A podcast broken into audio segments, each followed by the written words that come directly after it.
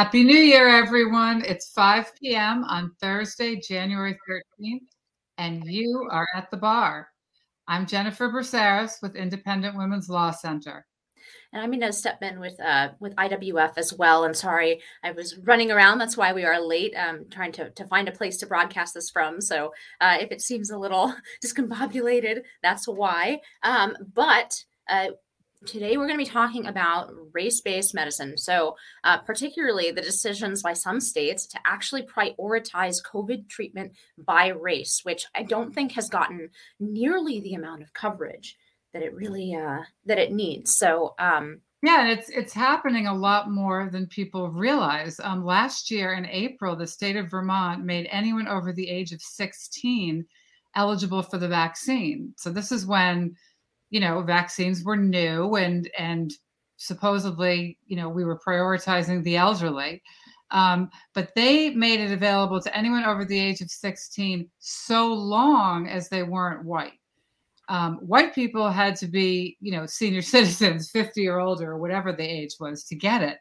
Um, and then in October, the state of Vermont did the same thing with their booster eligibility. They made that contingent um, at least in part on the basis of race as well.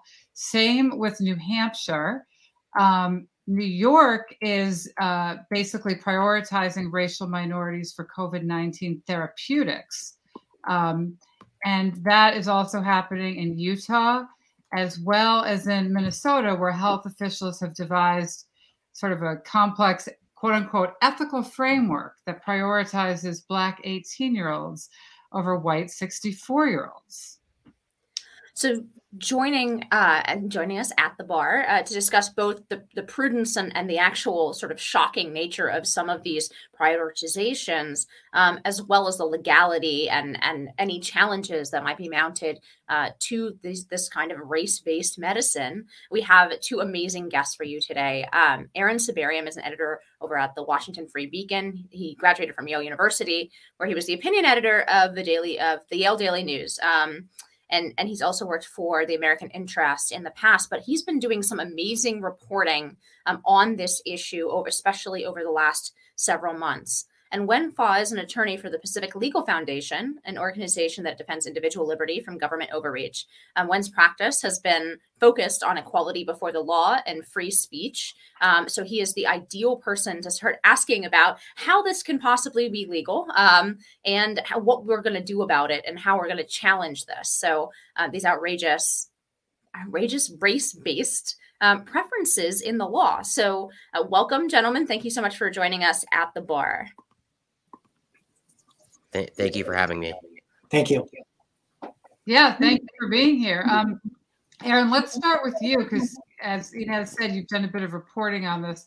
Could you tell us a little bit more about the states that are implementing these policies and also give us um, sort of the context or the background as to why they're doing this? Sure. Uh, there are three that I know of um, New York, has made has basically listed being non-white as a risk factor that automatically qualifies one for monoclonal antibodies. Um, so basically, just anyone who's not white automatically gets um, is eligible. Um, they don't really have a complicated weighting scheme. It's just if you have any risk factor, you're eligible, and that's one of them.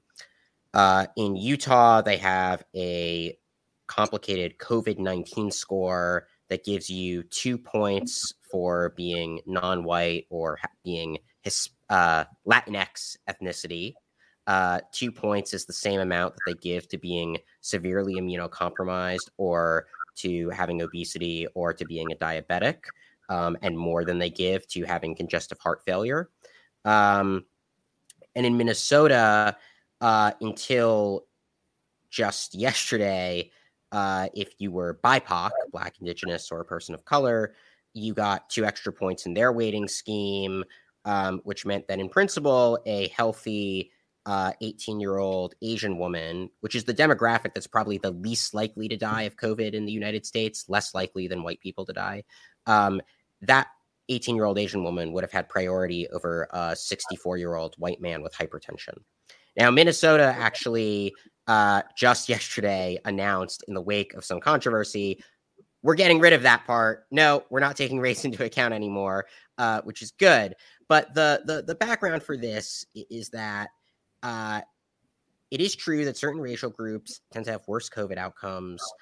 That is probably in large part because those racial groups are just more likely to have the comorbidities associated with bad COVID outcomes.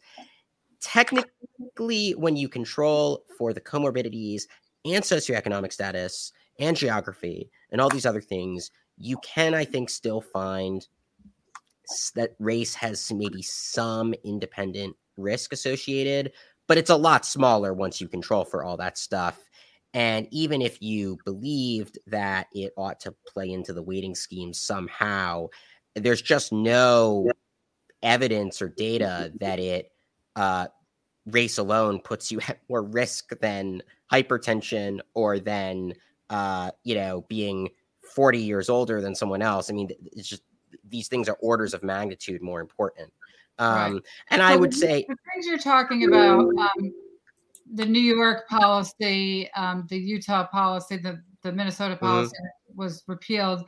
Those are for the therapeutics, right? Correct. And as I mentioned in the intro, there are some states that also did it with the vaccines blatantly. Yes. Um, but in fact, there were many more states that did it in a facially neutral way, but with the same intent. So, for example, um, you know, there was a lot of push instead of to just distribute vaccines on the basis of age, as they did in the UK, there was a big push in Massachusetts to give it first to first responders. And everybody sort of knew that the reason we were giving it to first responders wasn't really because they were more at risk of COVID, but because police departments and fire departments are much more diverse than the geriatric population. And so that was a way to quote unquote make vaccine distribution more equitable in a facially neutral way. Yeah. And, and I would I would add that the CDC almost did that. The CDC, when it was drafting up its allocation guidelines that it was going to recommend all the states follow um, in November, December 2020, they explicitly said um, because essential workers are disproportionately minority, whereas the elderly are disproportionately white, uh, giving more weight to essential workers would improve racial equity. So they actually proposed uh, not just doing it by age, even though their own models, and they said this explicitly, even though their own models said that if we do it by age, that will save the most lives. Right. But it won't be it won't be equitable. So let's do this other thing that we ourselves foresee will kill more people. That was the Center for Disease Control and Prevention, a United States federal agency. Great. Yeah. Uh, can I just make one extra point, which is, you know, I, I think that there, you know, there is sort of a, this good faith argument of, well, like if we did all the proper statistical analysis and we still found race had some independent risk, maybe we should take it into account somehow. Maybe that's a valid argument, but but that's clearly not what actually is motivating them because poverty also has a big effect on risk and that's nowhere in the guidelines. Geography does, that's nowhere in the guidelines. And in New York and Minnesota, sex is nowhere in the guidelines, even though men are 50 to 100% more likely to die of COVID than women. So if it was only about risk and you really wanted to play this game, fine, you could maybe justify bringing race into it, but you would also have to bring in all these other things that are presumably less polarizing. But they don't bring mm-hmm. those in. They only bring in the most polarizing possible thing. And I mean, I think we all know why. It's because they're not really trying to mitigate risk. They're trying to kind of instantiate this, you know, inverted oppression hierarchy um, into law and policy. And that's really what's going on. And we all know it.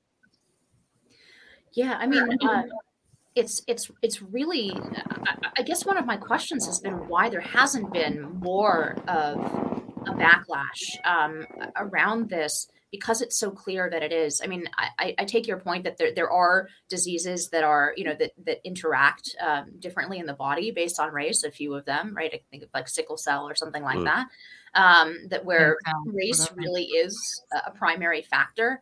it seems very very clear that that's not what is happening here. Uh, but I want I want to bring in um, Wen you know often we hear like racial preferences, even given that everything that Aaron has said, right? Um, it'd be really difficult to justify uh, with such a high bar. I mean, we we really generally put a very very high bar on literal literal racial preferences in the law. Like you really have to clear a lot of constitutional barriers in order to put racial preferences in the law. Um, but we hear this defended oftentimes um, on the basis that it was just one factor among many, which really sounds a lot like um, like college admissions debates and affirmative action debates, right? But one one factor among many in in the decision as to who gets a vaccine or who gets a treatment. Um, but I, want to put all, pull up this graphic. Um, you know, according to Aaron's reporting, Minnesota's plan literally reads FDA's acknowledgement. You know, means that race and ethnicity alone, apart from other underlying health conditions, may be considered. How is this even just you know Wen how is this even going to like what is the argument that this is remotely constitutional because it seems like a completely blatant racial preference in the law i don't think there is an argument that this is even remotely constitutional. And as i think as you pointed out racial preferences have to clear a very high bar. They have to satisfy what people in the legal world call strict scrutiny. That means it has to it's presumptively unconstitutional. It has to, uh, the government has to prove a compelling interest, and it has to prove that its race based actions are narrowly tailored towards furthering that compelling interest, which is usually remedying past discrimination. So it doesn't really matter um, if race is uh, the only factor or one of many factors. Um, if we're talking about racial discrimination, it's presumptively, unconstitutional. And I believe these programs are unconstitutional in the states that Aaron mentioned, in states like Utah and states like New York. And that's because they don't take account into account anything that's individualized uh, about the person. They don't they don't take into account uh, solely the person's uh, health conditions, age, things like that. Instead, what you get is a blanket score based on that person's race. And we've seen that come up in the college admissions context. In the University of Michigan, for example, uh, the, the, undergraduate uh, institution at the University of Michigan gave everyone who was a minority a 20 point boost um, in admissions. Now, that was just one of many factors, but the court said you can't look at people crudely uh, as members of their racial group. We're all individuals, we all have our individual uh, abilities, achievements, aspirations, and the government should treat us as individuals, not as members of broad uh, racial groups. Yeah. So, what do you, as a constitutional lawyer, what do you make of sort of the facially neutral policies that said um, we're going to give this to cops and firefighters before 86 year old granny? Um, you know, we all know why they were doing it. How, what do you do? You think that if policies like that were challenged, they would pass constitutional muster? I know that's a closer call it is a closer call, but I think if you can make a showing of discriminatory intent, uh, that's exactly the type of case case that we're litigating here in the admissions context at Pacific Legal Foundation. For example, we're challenging uh, Thomas Jefferson's uh, revamped admissions policy, where you see um, uh, you see uh, board members saying that there are too many Asians uh, at at TJ in Virginia, and they've completely revamped the admissions policy just to decrease the number of Asians and to increase the number of students uh, that might be of other races. The Supreme Court has said very clearly if you have a law that is motivated, that is driven by a discriminatory purpose, and produces a discriminatory effect, that is just as much racial discrimination as if you have a law that facially discriminates on the basis of race. So I think those laws that you mentioned, Jennifer, would also be uh, very much in constitutional doubt. Can, can I just point out an irony here, which is, I mean, I'm someone who strongly believes that intent does and should matter, and disparate impact alone uh, is not a good reason to invalidate a facially race neutral policy. But it's worth noting that there have been times where the Supreme Court basically has said, oh, well, you know, intent doesn't matter. Like in, in Griggs uh, versus Duke Power Company, you know, it was, it was, I think most people would probably think that the reason that they adopted this kind of facially neutral um, IQ test for employers, given the timing and, and, whatever, probably was in order to racially discriminate, you know, in the 70s. But the court said actually in its decision, well, this isn't just, we're not saying that we are inferring their intent and striking the policy down on that basis. They were saying it's just because it has disparate impact and the you know power company hasn't shown that there's a good enough reason to sort of require this policy with a disparate impact. So well, really, I mean, I just ironically statutory case, right? If I recall, I think um, yeah, but but and I and I do think you know so in in I used to practice employment discrimination and, and civil rights law, and I I did teach some classes on it, and yeah. The thing about disparate impact is that it can be evidence of discrimination, right? So a policy right. that you know impacts um, black citizens much more severely than white citizens.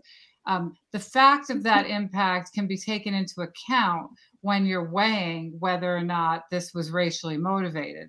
Um, in and of itself, it's it's hardly ever dispositive, even in the statutory context. In the constitutional context, it can't be that impact alone can't be dispositive right, right. under washington versus davis you know you need a showing of intent. Um, but under the statutory context you know if you're suing a private employer or a company for discrimination uh, you know uh, disparate impact a severe disparate impact can can really lead a jury to infer that there's been discrimination but there usually has to be a little more right well, it's not that it's never relevant. It's just that it's not dispositive for the most right. part. Aaron, you pointed out that this this isn't limited um, necessarily just to these COVID treatments, and and you know I think the politics around, especially those early cases around the vaccine, because there are politics involved.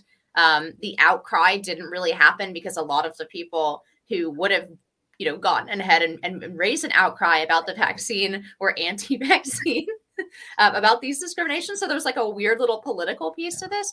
But with the treatments, I, I think that little weird political whatever Tetris won't happen, and there might be more anger about it. But you point out this is actually quite much broader than anything specifically related to COVID, right? So you've tied in um, you know, a lot of of the reality of where medical associations and hospitals are going on wokeism more generally and anti quote unquote anti racism um, more generally. And you've pointed out that there is no logical stopping point to this in terms of triage policies. Could you like outline that a little bit for us? Yeah, well, well, so I, think that, well, there's sort of two separate questions. There's there's how much further could this go with triage, and then how much further could this go with, say, affirmative action in medical programs, like say medical school admissions. I mean, with triage, you know, I would assume that in theory, like, you know, the political outcry after a certain point will prevent the racial preferences from being maybe too extreme but as you said, there has not been as much maybe pushback as you'd expect. And even with these therapeutics where the politics, you know, don't don't interfere with the pushback quite as much. I mean, it's great to see like Tucker and other people talk about this, but I have not seen Tom Cotton tweeted something that was nice, but like I don't really see many Republicans like making this a huge issue despite the fact that they quite literally could say, with only a shred of exaggeration, that this is the woke state killing white people to advance social justice. I mean, it's the perfect talking point, but they don't go for it. Uh, so, you know, I worry that we're going to need there to really be some like pretty vicious backlash, or else I just think this stuff is going to keep happening. Um, but, you know, the other thing is look, when it comes to standards of care, right? What treatments you're eligible is only part of the story. The other part of the story is does the doctor taking care of you know what they're doing? And now you have these medical accreditation bodies that are effectively requiring schools to embrace more and more affirmative action, more and more diversity, equity, and inclusion reforms.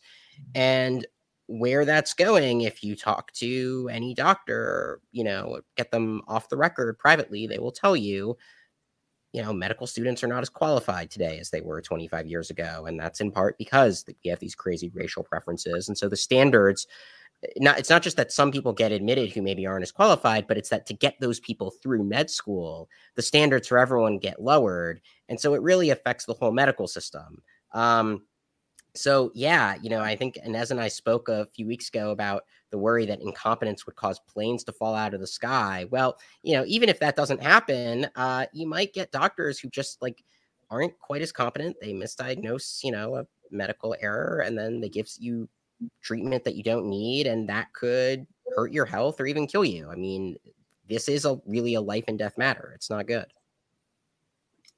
It's not as directly life and death, though, as the distribution of, of therapeutic medications themselves. No, I mean, it's if not. you have a person who comes into the hospital and needs treatment and isn't given that treatment on the basis of race, that is, a, you know, something that's directly threatening to somebody's health without, you know, without any sort of speculation or, you know, Mhm. whatever a leap of imagination that's it, it's direct and so i wonder um, Wen if you know of any cases of people who might be challenging this or um, you know would would in order to challenge this legally in the courts would you have to be somebody who was denied treatment in order to to have standing or what what's your view on that Well, I think my view of it is that you would have to show that uh, this is that the, these sorts of guidelines are likely to discriminate against you because you would be seeking, I think, what in law um, uh, is called prospective injunctive relief. You're seeking to enjoin the state officials who are tasked with enforcing this law from enforcing these laws in the future because these laws violate uh, the Constitution, whether it would be uh, likely the equal protection clause of the 14th Amendment to the United States Constitution. So, you know, I, I do think, uh, as, as I think uh, you mentioned earlier, these laws are very uh, novel. I mean, coronavirus itself is novel, but there's been this recent push of remember when we used to call it the novel coronavirus exactly, exactly. Uh, but there's definitely been also a recent push of uh, instilling equity over equality, and I think this is a dangerous push. I think that's why you're seeing things like uh, uh, COVID treatment uh, on a way that discriminates on the basis of race. You're seeing farm loan forgiveness given solely on the basis of race. You're also seeing uh, COVID relief efforts directed towards people only, towards businesses only uh, that are minority owned. Uh, you know, we've challenged the farm loan forgiveness program. We got a uh, injunction on that program. We challenged the state's Colorado's race-based COVID relief program. Got an injunction there. And you know, I think if these programs continue to go forward, I hope the states like Utah and New York follow in Minnesota's footsteps. But I think if these uh, states go forward, I think you are going to start seeing some of these challenges uh, fairly soon. I, I want to talk about the word equity that you mentioned because you see a lot of politicians, you know, especially when the vaccine was first being rolled out, and they would say things like, "We want to make sure the vaccines are distributed equitably." Um, and I think most people think, most the average person watching the news, when they hear a politician say that, they think that means they want the vaccines distributed fairly. They think, you know, equity and equitable mean fair. Um, equity doesn't mean fair, does it? I mean, equity. When you hear the term equity, it really means on the basis of race. Am I right? Right. So I think the way that the politicians use that term, they mean proportional representation among different racial groups, which I think is kind of arbitrary for multi- multiple reasons. One is that these racial groups are largely government drawn, they're very arbitrary. Uh, Asians, for example, include people from dozens of different countries. Uh, and I, I, believe something like 60% of the world's population uh, are considered Asian. Um, so these are arbitrary racial groups you also see this sort of obsession with proportional representation. And what that really show, I, I, think what where that really fails is that it doesn't really take into account individual achievement, differences in individual aspirations, and individual goals. Um, Aaron talked a little bit earlier about uh, merit, and that's I think that's a very important issue. Uh, that might seem tangential, but it's actually very related to this issue of equity. Uh, because even in cases where it's not a life and death situation, I think all Americans um, should strive for a system in which the best candidates are given certain like jobs or or careers or, or entitlements the best deserving candidates and i think that's something that serves people regardless of race regardless of you know what color your kids are or you know where they go to school i think parents should be wanting them to get into top schools the right way because they have performed well on tests, because they have done well in school, because they have studied hard, because they have worked hard, and not on the basis of their membership in a racial classification. And I think that's what this debate is all about.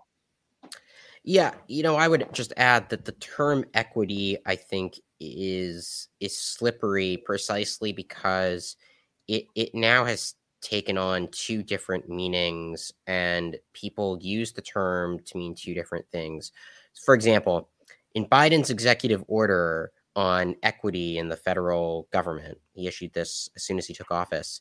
They actually define equity to mean something more like old fashioned fairness, where they, they say equal opportunity. That's the language. They don't say equal outcome.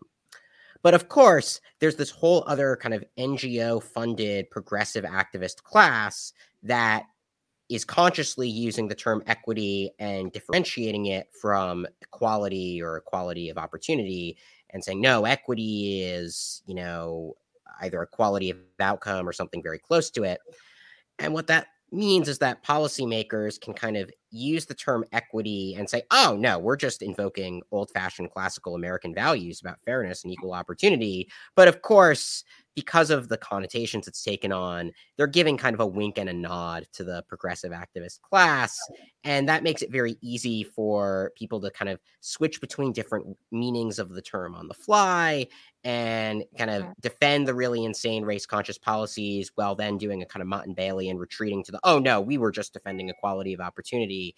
Eh, so, you know, eh, people can challenge you know that definition of equity but i think it's it's meaningless because we all know that they're using that word precisely because i think it has multiple signifiers and and that's tactically very useful. Um you know the, the progressive activist class that you're talking about has so much power um, and a lot of your reporting has been about this in institutions and oftentimes private institutions right? So like accreditation bodies mm-hmm. medical associations right? Um, you know hospital compliance uh, you know offices right? Um, and and when when you were talking about so i really would like to hear from both of you on this from from the legal and from the the sort of political or reported angle.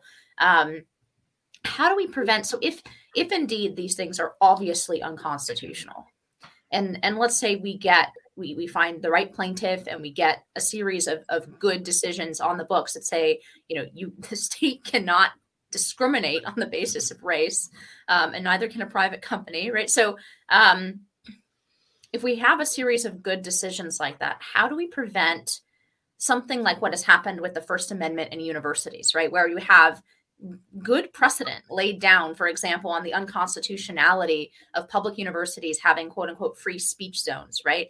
Um, and and yet universities just keep rewriting their policies and and they're just willing to be sued every several years by you know the one student who hooks up with fire or hooks up with plf um, and and actually has the the resources and the gumption to take that lawsuit and then you know the, the university ends up settling right? Um, there's this whole dynamic developing where in fact the, the court decisions that say you can't do this are are just kind of being ignored um, because of the strength and the power of this what what Aaron labeled the progressive activist class, which I think is a pretty good description within institutions to the point where they would they are willing to risk um, you know being sued and losing repeatedly. So how do we enforce if indeed we have good decisions um, on the books about how this is wildly unconstitutional? How do we make sure that those decisions are actually operative and enforceable? So so i think this is a little bit ironic coming from me because i am a litigator but i don't think it's possible to sort of uh, instill the change that we want to see solely in terms of lawsuits and setting precedent. I think that's a huge part of it but i also think it's a battle of ideas we have to show people, uh, not just lawyers, not just judges, but people kind of who read uh, the Boston Herald, the Wall Street Journal, the New York Times, uh, people who watch TV, who listen to radio. We have to show them why these ideas matter, why equity, the principle of equity, is so pernicious when it leads to unequal treatment on the basis of race. And I think it's it's that might uh, be something that takes um, a, a, little bit longer. That might be something that uh, affects change a little bit slower, but I think it's a very important battle that we have to wage. And I think that's that's something that we're trying to do here at Pacific Legal Foundation, not just when in the course of law, but also in the course of public opinion. Yeah, I mean, I would say sunlight is a powerful disinfectant. So, you know, all else equal, it's it's better when people write stories about this and shine a light on this um, than when they don't. I gotta tell you, I, am I I do worry that while sunlight is the maybe a good disinfectant, I'm not sure it's the best one. Um, I think that uh, these bureaucracies are really sticky, um, and you know, private universities, for example, face a kind of asymmetric legal landscape in which they are liable under civil rights laws for not creating a safe and equitable space for say women or you know other protected classes um, but they're not liable really for uh, shutting down people's free speech rights. Uh, and you know until and and there are there's no free speech bureaucracy uh, at yale or for that matter at public educations. Um, right. I mean, I, just to jump in for a second, I think that, that the universities in particular use the law and use court decisions to justify what they were going to do anyway. So yeah. when they get when they have a, a regulation from the Department of Education, for example, with which they agree, then they say, well, we have to do this. We need to develop this bureaucracy and we need to crack down on X, Y, and Z because the Department of Ed said so. And then when the department issues a different regulation that they don't like, well, then it's a whole different story. Then there are all yeah, but I can't implement it. No, I, I agree with that. Although I think you know part of why they can resist when they when there's a regulation they don't like is because they know that there's this entrenched bureaucratic infrastructure that's still pro even within the government that's still probably sympathetic to them and going to side with them, um, especially in the form of the civil rights bureaucracy. And you know, look like all these compliance offices, I mean, they did not they didn't exist before there was something for them to comply with. Then, of course, once they get entrenched, they kind of eh, take on their own logic. And even if they went away, yeah, like, you know, not that we're going to do this, but like, you know, if Title IX went away tomorrow, it's not like the Title IX offices would all just go away. But, you know, I, I do think that part of the issue here, here is for a good long while, um, there really has not been many credible state threats of state action against universities for violating free speech, but there have been relatively more credible threats, you know, for the social justice stuff. And so, yes, I agree. There's like a kind of eh, eh, a lot of people at universities want to do this anyway because they're ideologues. Um, but that's in part because of this prior legal asymmetry. And I don't really know how you fix this but like clearly there needs to be some bureaucratic mechanism that actually is going to punish schools or other private institutions for behaving in this kind of way or you have to just get rid of the bureaucratic mechanism that's currently punishing you know punishing them if they're not super woke but i don't really think we're going to do that so but when you're think... the problem is when you're talking about medicine, right? You can you can bring a lawsuit against sort of state mandates that that doctors, you know, prescribe or or treat on the basis of race. Um, and and that might stop the mandate for them to do so. But as long as they're being educated uh, by woke medical schools that they should treat people differently yeah. on the basis of race. Um, they might not be mandated to do it, but, but they may nevertheless go ahead and do it. And so, how do you stop that kind of cultural rot uh, in what's supposed to be, you know, an institution based on science and fact, right? Medical schools. How do we um, how do we prevent you know the woke takeover of science? I mean one one proposal would be to essentially argue that a lot of this woke stuff actually violates the civil rights act rightly understood and to kind of use the the bureaucracy against itself. I, I mean i think that's the most promising tactic but i'm just not convinced that you can i think i think a lot of these people are beyond persuasion and it's silly. I mean yeah i'm not arguing for like you know purges or anything crazy like that but but like you have to admit like, no no but like but like i think you just have to recognize that like these entrenched bureaucracies like have a set of values and like it's not going to go away. You're not going to use the marketplace of ideas to rationally persuade people out of wokeism. That just doesn't work and doesn't happen. And so you know i, I tend to think like well, uh, if they start getting sued uh, for civil rights violations for being, I don't know, like anti-white or for discriminating, you know, you say affirmative action discrimination, and conservative courts start, you know, upholding those challenges, uh, that seems like it could move the ball a bit. Um, again, you know, none of this is easy, but I think that yeah. that is probably the most plausible solution. Uh, my main point is just I, I just worry about how do we how do we uh, convince young impressionable medical students and young doctors, young people who frankly aren't particularly political, right? Uh, you know, yeah, they're science yeah. people. That's why they went into medicine. Um, lots of them aren't necessarily on the lookout for for you know woke indoctrination. They're just they just want to be doctors, and yeah. you know if they're told that this is how you have to practice that I, I, don't know i mean how do we equip them with the tools to kind of fight back something that you know they went into a field so they didn't have to fight politically right that's that's a choice they made i don't know how we mm-hmm. empower them um, well if i can jump in here i this is why i actually in addition to lawsuits because aaron i guess in the university context I, i've seen it i've seen winning in court not actually work uh, sure. uh, in any yeah. meaningful way so many times. Um, I totally agree with Wen. I think that it's really important. The litigation piece of this is really important, and it's really important to lay down um, that precedent. But the courts, the courts can't govern, right? Um, and and so I, I, really think this is this is where one possibility is uh, for state legislatures to start looking at things, for example, like riders on appropriation um, just simply because that creates an actual immediate consequence in a way that the threat of lawsuits or settlements do not. Um, and and same thing. Uh, I don't know how it would work in this context, and maybe Wen can think think out loud for us here and, and um, lay it out if if it's possible at all. Um, but private rights of action that actually allow citizens to enforce um, enforce uh, some of these these um, precedents as opposed to waiting for like um for yeah.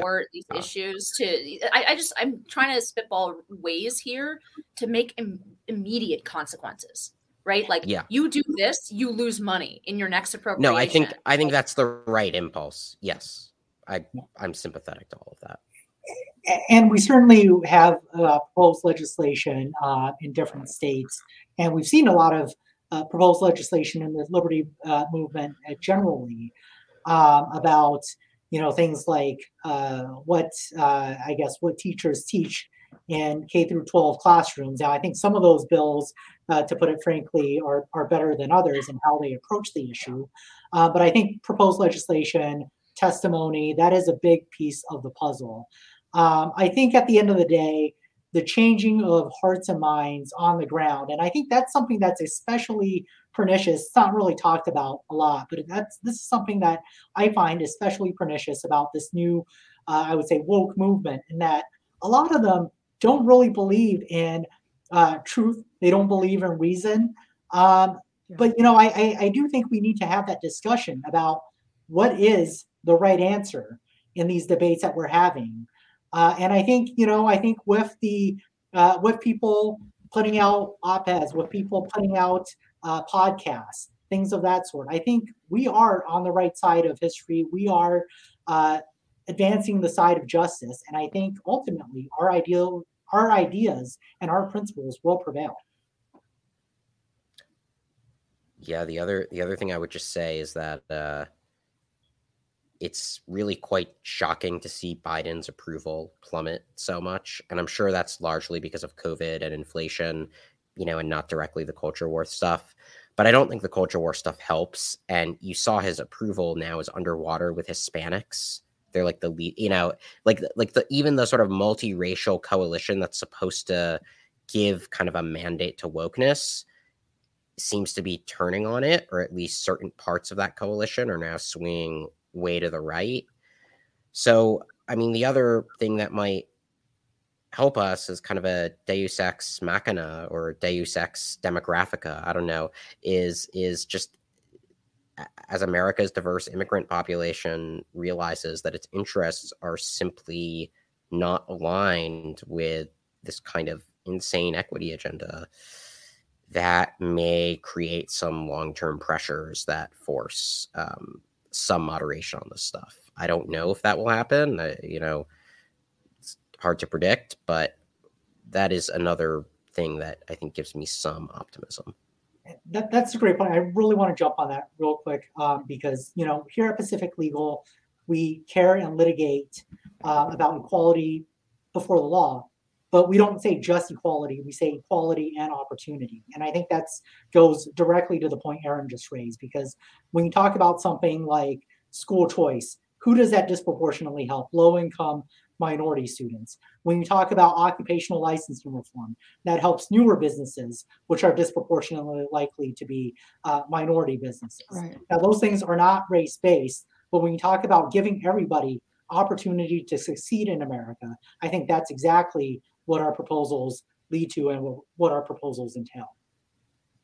Well, you know, we're, we're always hearing about how democracy dies in, in, in darkness here, but, um, but what's actually dying in the darkness right now is meritocracy. And, uh, you know, meritocracy has has really helped out, uh, especially like first generation immigrant groups in, in the United States. And I know that's like a large and complicated sort of um, topic, but but I totally agree with you, and I, I think that there there will be some kind of backlash against uh, this from people, generally the anti meritocratic measures like this, um, from people who moved here for opportunity and then suddenly get slapped in the face.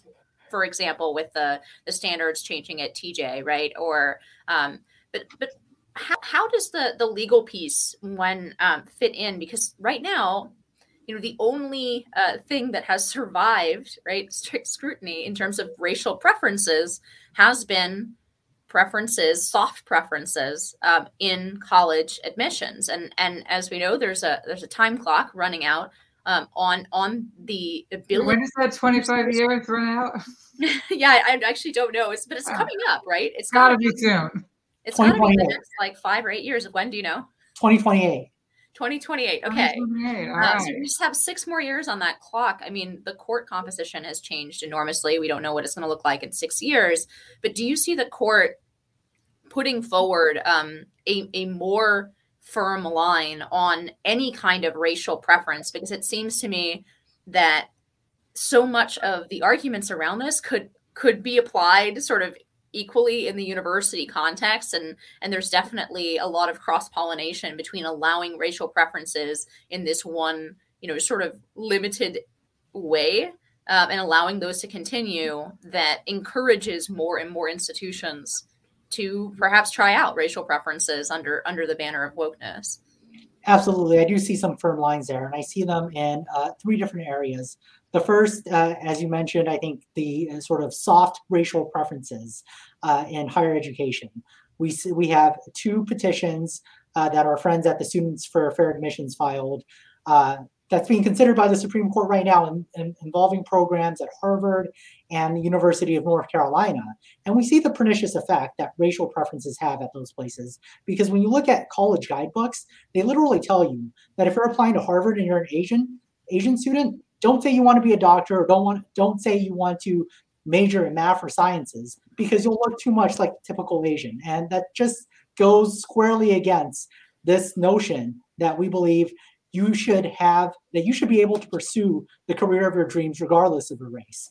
Uh, I also see that coming up in the sort of racially facially neutral but uh, laws that are being done with discriminatory intent. And we have several lawsuits going on at Pacific Legal Foundation challenging those programs, not just at TJ, but also at these Bronx, uh, sorry, New York City specialized schools like Bronx Science, Stuyvesant, things like that, where Mayor de Blasio said it was a monumental injustice that there were so many Asian American students at those schools. Uh, and the third area, one that often gets overlooked, is in this area of public contracting, where three years, uh, sorry, not three years, th- three decades ago, the Supreme Court held that minority business set asides in contracting were presumptively unconstitutional and one by the city of Richmond violated the Constitution. But since that time, we've seen uh, Court of Appeals after Court of Appeals really endorse these set aside programs uh, based on uh, shoddy disparity studies that are done with the end of uh, enacting racial uh, racial set asides for minority owned businesses in mind. So those programs lead to a lot of fraud. Um, they lead to people who um, uh, you know, uh, use minority contractors just to meet a goal. They don't lead to equality and opportunity. And I think in all three of those areas, we're going to see substantial reform by the Supreme Court in the next five years. But let me just ask you this: in those areas, um, you know, even if we didn't see reform from the courts in those areas, the particular area we're talking about, medical care, um, it's so extreme that you could imagine, uh, you know, a state of play where the court upholds, for example, affirmative action um, in, you know, at Harvard University, but says, wait a minute, New York State cannot mandate medical care be given out on the basis of race. I mean, it's just, it's such an extreme position, no matter where you stand on on preferences and admissions, that you know, I wonder, are we going to see those mm-hmm. cases? Are people going to bring those mm-hmm. cases? Because it seems to me maybe harder to find a plaintiff. Um, because mm-hmm. frankly, most of us who find this so appalling, you know, I think we don't necessarily see ourselves as people who are going to need to go to the hospital for this treatment, right? We all, everybody, everybody wants to be optimistic about COVID and about their health care. Nobody sees themselves as potentially being denied medical treatment. Whereas it's very easy for people to see their children being denied, you know, admission to a college, right? And so I think I feel like I, wonder how hard it'll be to find a plaintiff for this case, even though this case is so much more egregious.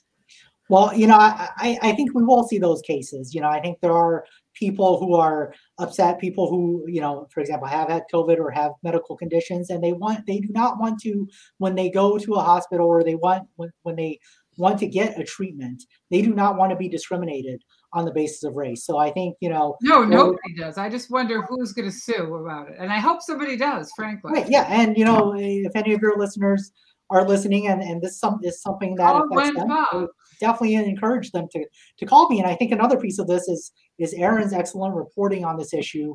You know, the more people that we have talking about these issues, I think the more people are going to be able to make those connections and to know that there is help available for for them, uh, that they have legal recourse, and that you know this is something that does violate their constitutional rights. Aaron, you want you want to address that question um, before we wrap up? You want a last word on any of this on on your reporting?